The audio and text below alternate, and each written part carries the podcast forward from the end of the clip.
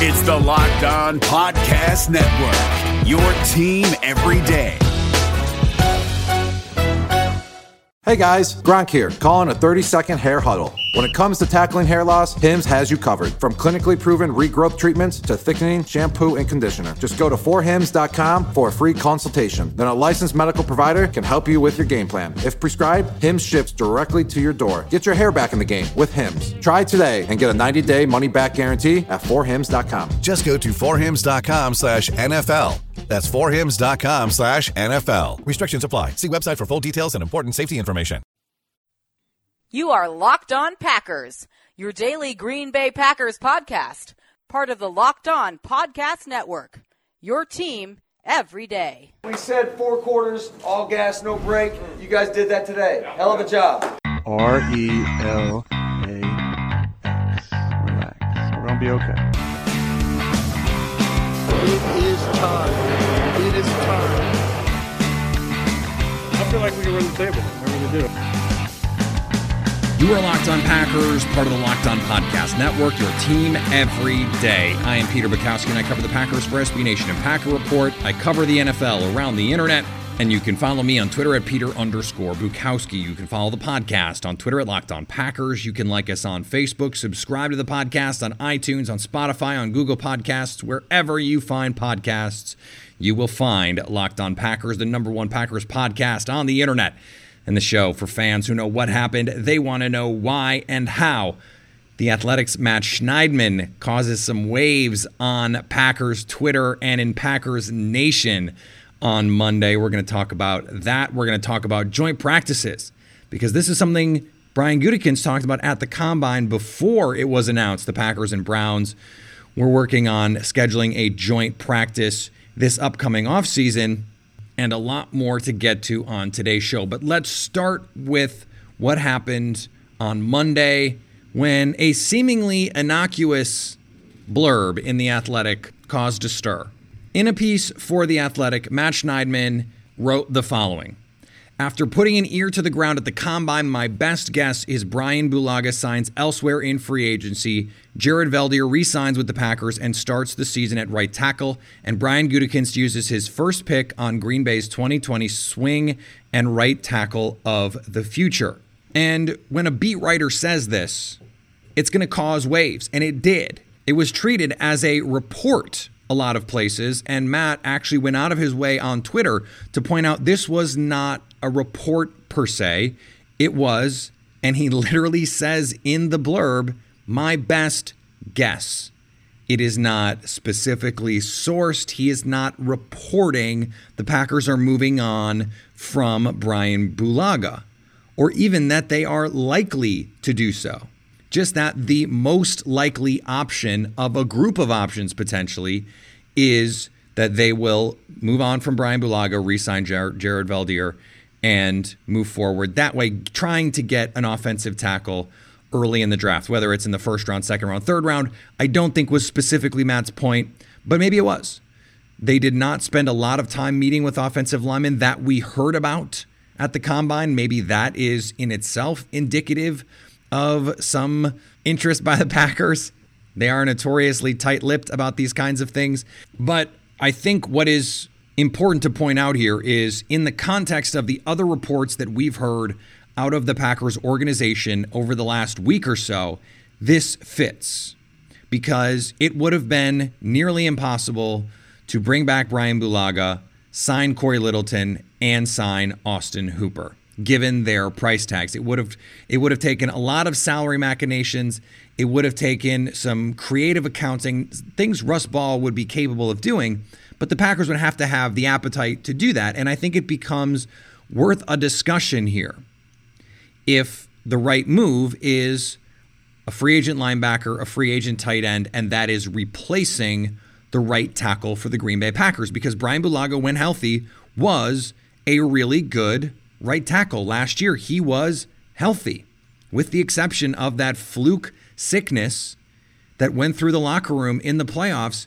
He was healthy. Now, Jared Veldheer came in and held his own against Jadeveon Clowney and, and that Seahawks front and played well in that playoff game. And, and they felt good about putting him out there. They certainly felt better than than Alex Light would have been. Brian Gutekunst specifically mentioned in his offseason press conference that he was going to gauge the the interest of Tramon Williams and Jared Veldheer of returning, of coming back, and that hinted to me and a lot of people that the Packers wanted to bring those guys back, that that they would not cost a lot, and if they wanted to keep playing, that the Packers would bring them back to keep playing. Now, if they want to be players in free agency, they have to make a decision. Is adding a linebacker and a tight end worth giving up a really good offensive lineman? And to answer that, we have to decide how good those players are and what is the replacement option at right tackle. So if the option is sign Austin Hooper, sign Cory Littleton, and re-sign Jared Veldheer at a at a bargain basement price. I think that makes sense if you're the Packers, if you're looking at a value standpoint, because it allows them one more year, maybe two more years with Jared Veldheer. It allows them to draft an offensive lineman of the future in this draft. You still are getting your pass catcher. You do not have to worry about drafting a linebacker because you're signing, presumably to a long term deal, the guy who is going to play 99% of your defensive snaps and is really the only linebacker that you are, are desiring to play. So now you get a receiver in the draft, you get an offensive lineman in the draft, you get a defensive lineman in the draft, and your roster suddenly looks really, really good. Now, this goes back to a conversation we had a few weeks ago, and we talked about positional value and trying to suss out if if the premium positions were still the premium positions. And one of the takeaways from that study was according to Sports Info Solutions and their evaluations of these players, offensive tackle was not as important as we'd originally thought. That linebacker, for example, was a more important position. Tight end, receiver, these are really important positions too, and can be impactful, particularly if you can get a top level guy. You get a top level linebacker, you get a top level tight end. Those guys are actually more valuable than even the top offensive tackles. And I think the part of the reason for that is the, the difference between the top guys and just an okay guy or just a good guy. There's a huge difference at receiver, at tight end, at linebacker. The Packers found that out. Blake Martinez, just not good enough. And in a league where 25 teams have good linebackers and impactful linebackers, they don't have one, or at least didn't last year. Well, the Packers already have a really good center, left guard, left tackle, and they've got a decent right guard. Billy Turner adjusting to life in a new scenario. Didn't play great last year. I think the idea of him at tackle is a last resort situation. I don't think that's what they want to do, but I, I think they're they're comfortable enough doing it to feel like, hey, if Jared Veldheer is the guy at right tackle, that's where they're going to go and they're going to feel good about it. And they can get one of these guys Josh Jones, Andrew Thomas. Th- those would be awesome day one picks, potential long term solutions along the offensive line. But also, there's depth at offensive tackle. They could find a good player in the second round. They could even find a good player in the third round. The same is true at offensive line. The same is true at receiver. So if one of those guys drops, Josh Jones, Andrew Thomas, Andrew Thomas is a no-brainer if they if he drops. Hits all of their athletic thresholds, was a monster at Georgia, was Sports Info Solutions, by the way, the same guys that put together total points. Their number one offensive tackle in the draft based on their metrics. So Green Bay, you get someone like that, he's a tailor-made right tackle, and then you get a receiver in the second round. What if Laviska Shenault drops? What if they can get Michael Pittman Jr.? What if Tee Higgins falls because he runs 4.57? Donovan Peoples Jones and that ridiculous athleticism. I mean, these are all in, in play for the Packers, and it makes sense. So while I, I want to reiterate, Matt Schneidman was not reporting the Packers are moving on. That is not what happened. He is saying right now the likely scenario is the Packers don't re sign Brian Bulaga. Now, it's possible they go into free agency and strike out. They go and, and they find out that, that the Cory Littleton market is robust and they don't want to dive too far into it. And it turns out that the Joe Schobert market is more robust than they thought. And they're not going to pay $12 million for Joe Schobert. And they're not going to pay, you know, nine and a half, 10 for, for Nick Kwiatkowski. Maybe that's what happens. And if Brian Bulaga doesn't have a home yet, they go, hey, Brian, what do you feel about coming back? All of this is subject to change. What we're looking for right now is intentionality. What does Green Bay intend to do? What would they like to do? What is their preference? Beat reporters say things all the time that are sourced, and we don't always know because a lot of times it's just couched as, hey, this is what I think. Now, Matt said, based on what I'm hearing, this is what I think will happen. That matters. That's important. And in, and in a way, that is a report of sorts. Hey, the discussions that I've been told say the Packers intend to do X. It could be as simple as, hey, I was told, you know, they want they want to focus on these other guys we have to be smart too about how we're consuming this stuff and make sure we're understanding what's being written, how it's being sourced, all that stuff, because we don't want to go too far in saying, oh, this writer said this thing that he thinks is going to happen, so it must be true or it must be sourced or whatever it is. Let's just take it for what it is. He was relaying some information with some extrapolation and saying, this is what I think. That is useful. That's what beat writers exist for. But when he's saying, hey, come on, I'm not reporting the Packers are moving on, that's important. And we have to be respectful and, and smart about trying to parse what all this means. David Harrison here, the Locked On Washington Football Team podcast, celebrating with you a 21 grain salute to a less boring sandwich thanks to Dave's Killer Bread. I don't know about you guys, but when I eat pizza, I eat it for the toppings not the crust. And when I eat a sandwich, it's for what's inside the bread, not for the bread. But when I throw a sandwich on 21 whole grains and seeds, thin sliced bread from Dave's Killer Bread, it is the epitome of addition by subtraction. That thin sliced bread lets me focus on what's inside the sandwich, but also adds to the sandwich with killer taste, killer texture, killer nutrition, a subtle sweetness, and a seed coated crust. Dave's Killer Bread is America's number one organic bread for a reason. It tastes so stinking good. Dave's Killer Bread is made with the highest quality organic and non GMO ingredients and is power packed with whole grains, fiber, and protein. Visit daveskillerbread.com to learn more and look for Dave's Killer Bread in the bread aisle of your local grocery store. Lost in the shuffle of a busy weekend of reports, the Journal Sentinel and, and later confirmed by Cleveland media reported that the Packers and Browns are planning to hold a joint practice session. And this is particularly interesting in light of what's going on with the collective bargaining agreement. And if your eyes just glazed over, stick with me on this because Brian Gutekunst was asked about before the combine if joint practices, this is before this report came out, how losing a preseason game, which is what this new CBA would do, it cuts a preseason game to add a regular season game, what that would do to preparation in terms of team building, because this stuff matters especially to fringe roster players. Guys win and lose jobs every year in the exhibition season. This is what Brian Gutekunst had to say. Well, it's, it's one less opportunity, so I think we'll have to be a little bit creative in how, um, you know, you know, we, we stage things for evaluation purposes. Um, you know, I think you know last year we had some joint practices for the first time in a long time. I think those were really helpful. Um, there was a way for our um, you know our guys who are established to get the reps that they needed against um, you know a quality opponent, um, taking some risk factors away and allowing our younger guys to have more time um, you know in the actual games under the lights, which I think is important. So it will take an opportunity away from us you know for an evaluation period, but I think overall I'd be excited about it. And I think that is a fascinating insight here. Players do not want to go into week one not having played any meaningful reps.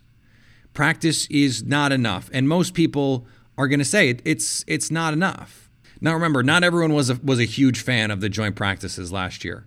There were some veterans who didn't like it, and veterans don't like anything. They don't like practice. They don't like training camp. They don't like OTAs. They don't like mini camp. They don't like any of it. But the coaches, of course, they want some live reps for their players that aren't really live. And so if you're going to do that, you you can't be Lonnie Johnson and and lighting Jace Sternberger up to try and make an impression. You have to understand we're all protecting each other out here. We're just trying to get some some competitive reps in. And the point is to protect each other. The point of a joint practice is to get some competitive reps without the wear and tear of a game, without the violence of a game, without the risk of a game. You're not going 100%. You're not trying to light dudes up. This is practice. We're talking about practice, not a game, not the game. We're talking about practice. So if you're a coaching staff and you want your guys, your main guys especially, your number ones, to get some competitive reps, not live reps, competitive reps against not your defense or not your offense. The joint practice is the best way to do it because you're getting, you know, three quarter speed, you're getting thud, which means they're not tackling, and you're getting red jerseys on your quarterbacks. One on ones are a little bit more competitive, although sometimes teams have said we're not going to do those because of the the fights that can break out, the issues that it can create. You want to see your team in a competitive situation, and then you use the preseason games, the exhibition games, for young players. And it's more an opportunity to get your rookies some reps. You don't even worry about your veterans, just get rookies some reps out there. And that is that makes sense to me. Because when you're scheduling cupcakes in college football, one of the things you're doing it for is you want to get some of your freshmen some reps in real live games. You want to get your freshmen some reps under the lights, your backups, your QB2s. You want to give those guys opportunities to get some actually live reps. Well, you want to do that without risking your starters. So if you can give your starters meaningful snaps in a competitive environment that is not live, a competitive environment where injury risk is somewhat mitigated, there's always an injury risk. It is football but you're not fully tackling. You can still slip. You can still tear your ACL. This this happens every year. Guys get hurt in practice, but you're not tackling. You're certainly not tackling the quarterback. And if you're Aaron Rodgers, that's certainly preferable than playing in a preseason game. I'm sure if Matt LaFleur went to Aaron Rodgers before the, offseason process and said, hey, look, you're not going to play any preseason games, but we're going to do two joint practices. I'm sure suddenly Aaron Rodgers would be a huge fan of joint practices because it means he doesn't have to play in games that don't matter. Now that this this creates a whole other problem with with fans paying for tickets to not see the top guys. Teams are are still charging full freight for a lot of these games. They're still charging full freight for concessions to be sure. And so it still is an expensive day at the office to go and watch a preseason football game. Luckily, usually the weather's nice, it's warm outside, it's August, and you know it's it's nice and it's comfortable. Although I've been to some sticky, sticky, humid preseason games, it's gross. From a training standpoint, this actually seems like an ideal way to alter the preseason schedule. Fringe guys, guys fighting to make the team, guys fighting for, for jobs and playing time, they still get the game reps. Your starters get safer, competitive reps that still get to, you're still sharpening your skills. You're still testing yourself against other players, guys you don't see in practice every day, and there's absolutely value to that. Hey, listen up, FanDuel fantasy players. Your day is about to get 20% better. This is Vinny Iyer, host of Locked On Fantasy Football here on the Locked On Network, and I have an offer for you. Start playing fantasy this football season, and FanDuel will give you a 20% bonus on your first deposit. That's up to $500. That's a big time bonus, and all you need to do to claim it is to make your first deposit on FanDuel. I love the fantasy contests they have on FanDuel. So many different ways to play, cash games, tournaments.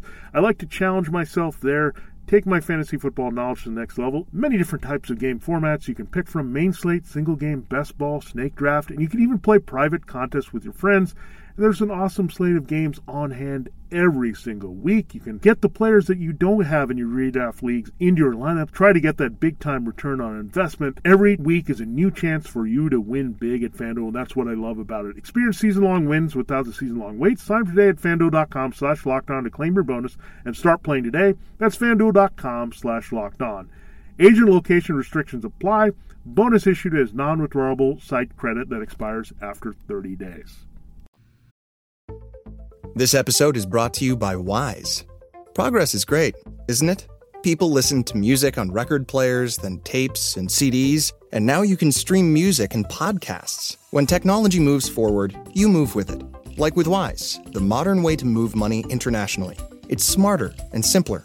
They use new technologies, so when you send, spend, or convert money with Wise, you get a better exchange rate with lower fees. And over 30% of transfers arrive in less time than it takes to listen to this right now. Join over 10 million people and businesses and try Wise for free at wise.com slash podcast. I just want to follow up as we wind up here on something I, I talked about earlier uh, the, with the offensive line. There are some players late first round and then second round that the Packers could really like. And one player that they met with at the combine, I, mentioned earlier, Josh Jones from Houston. And I, I, had the, the time yesterday to study him. We're going to do later in the week an offseason report card on the offensive lineman now that, that it seems like you know we're pushing in the direction of Brian Bulaga no longer being in the Packers plans for 2020. So okay, what are the options? And if it's Jared Veldheer, what are the what are the draft options? Are there other free agent options Green Bay could be exploring?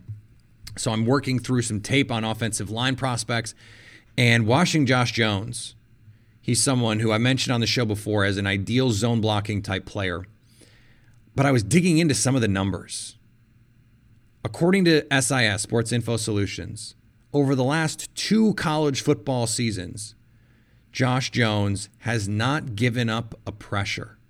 He is an absolute wall in pass protection. 6'7, 310, long arms, and pro football focus had him graded as the top, the top, the number one group of five offensive tackle in the pro football focus era. Since they've been grading college players, there has not been a group of five tackle as good as Josh Jones, and the SIS numbers back that up. He's an absolute well. I, I made the joke in my notes. It's boring to watch him at times because any pass play, he just wins. It's just over. The guy cannot get by him. And I think he can play left tackle. I think he could play right tackle. And if he is there at 30, he could be there at 30. This is a deep offensive tackle class. He makes all the sense in the world for the Packers as a developmental player, someone who it's going to take a little bit of time in the run game. He improved 2019 from 2018. I don't want to ruin the whole thing, but I just watched him and and we talked about him earlier, so I wanted to give you a little sneak peek he's the guy I would have my sights set on in the draft, a first round player. Now, there are other guys, Austin Jackson, who is actually the player that Matt Schneidman picked in that mock draft that caused so much drama. At 30, I think he could be there in the in the 60s as well. Green Bay could trade up into the 40s or 50s to get him if they felt that was something worth doing. So there are going to be options for them. This is this is a good tackle draft at the top. And Green Bay has been adept at finding offensive linemen over the course of the last decade. It's one of the positions that, that Ted Thompson drafted multiple of in the first round. They believe in building from the line of scrimmage out.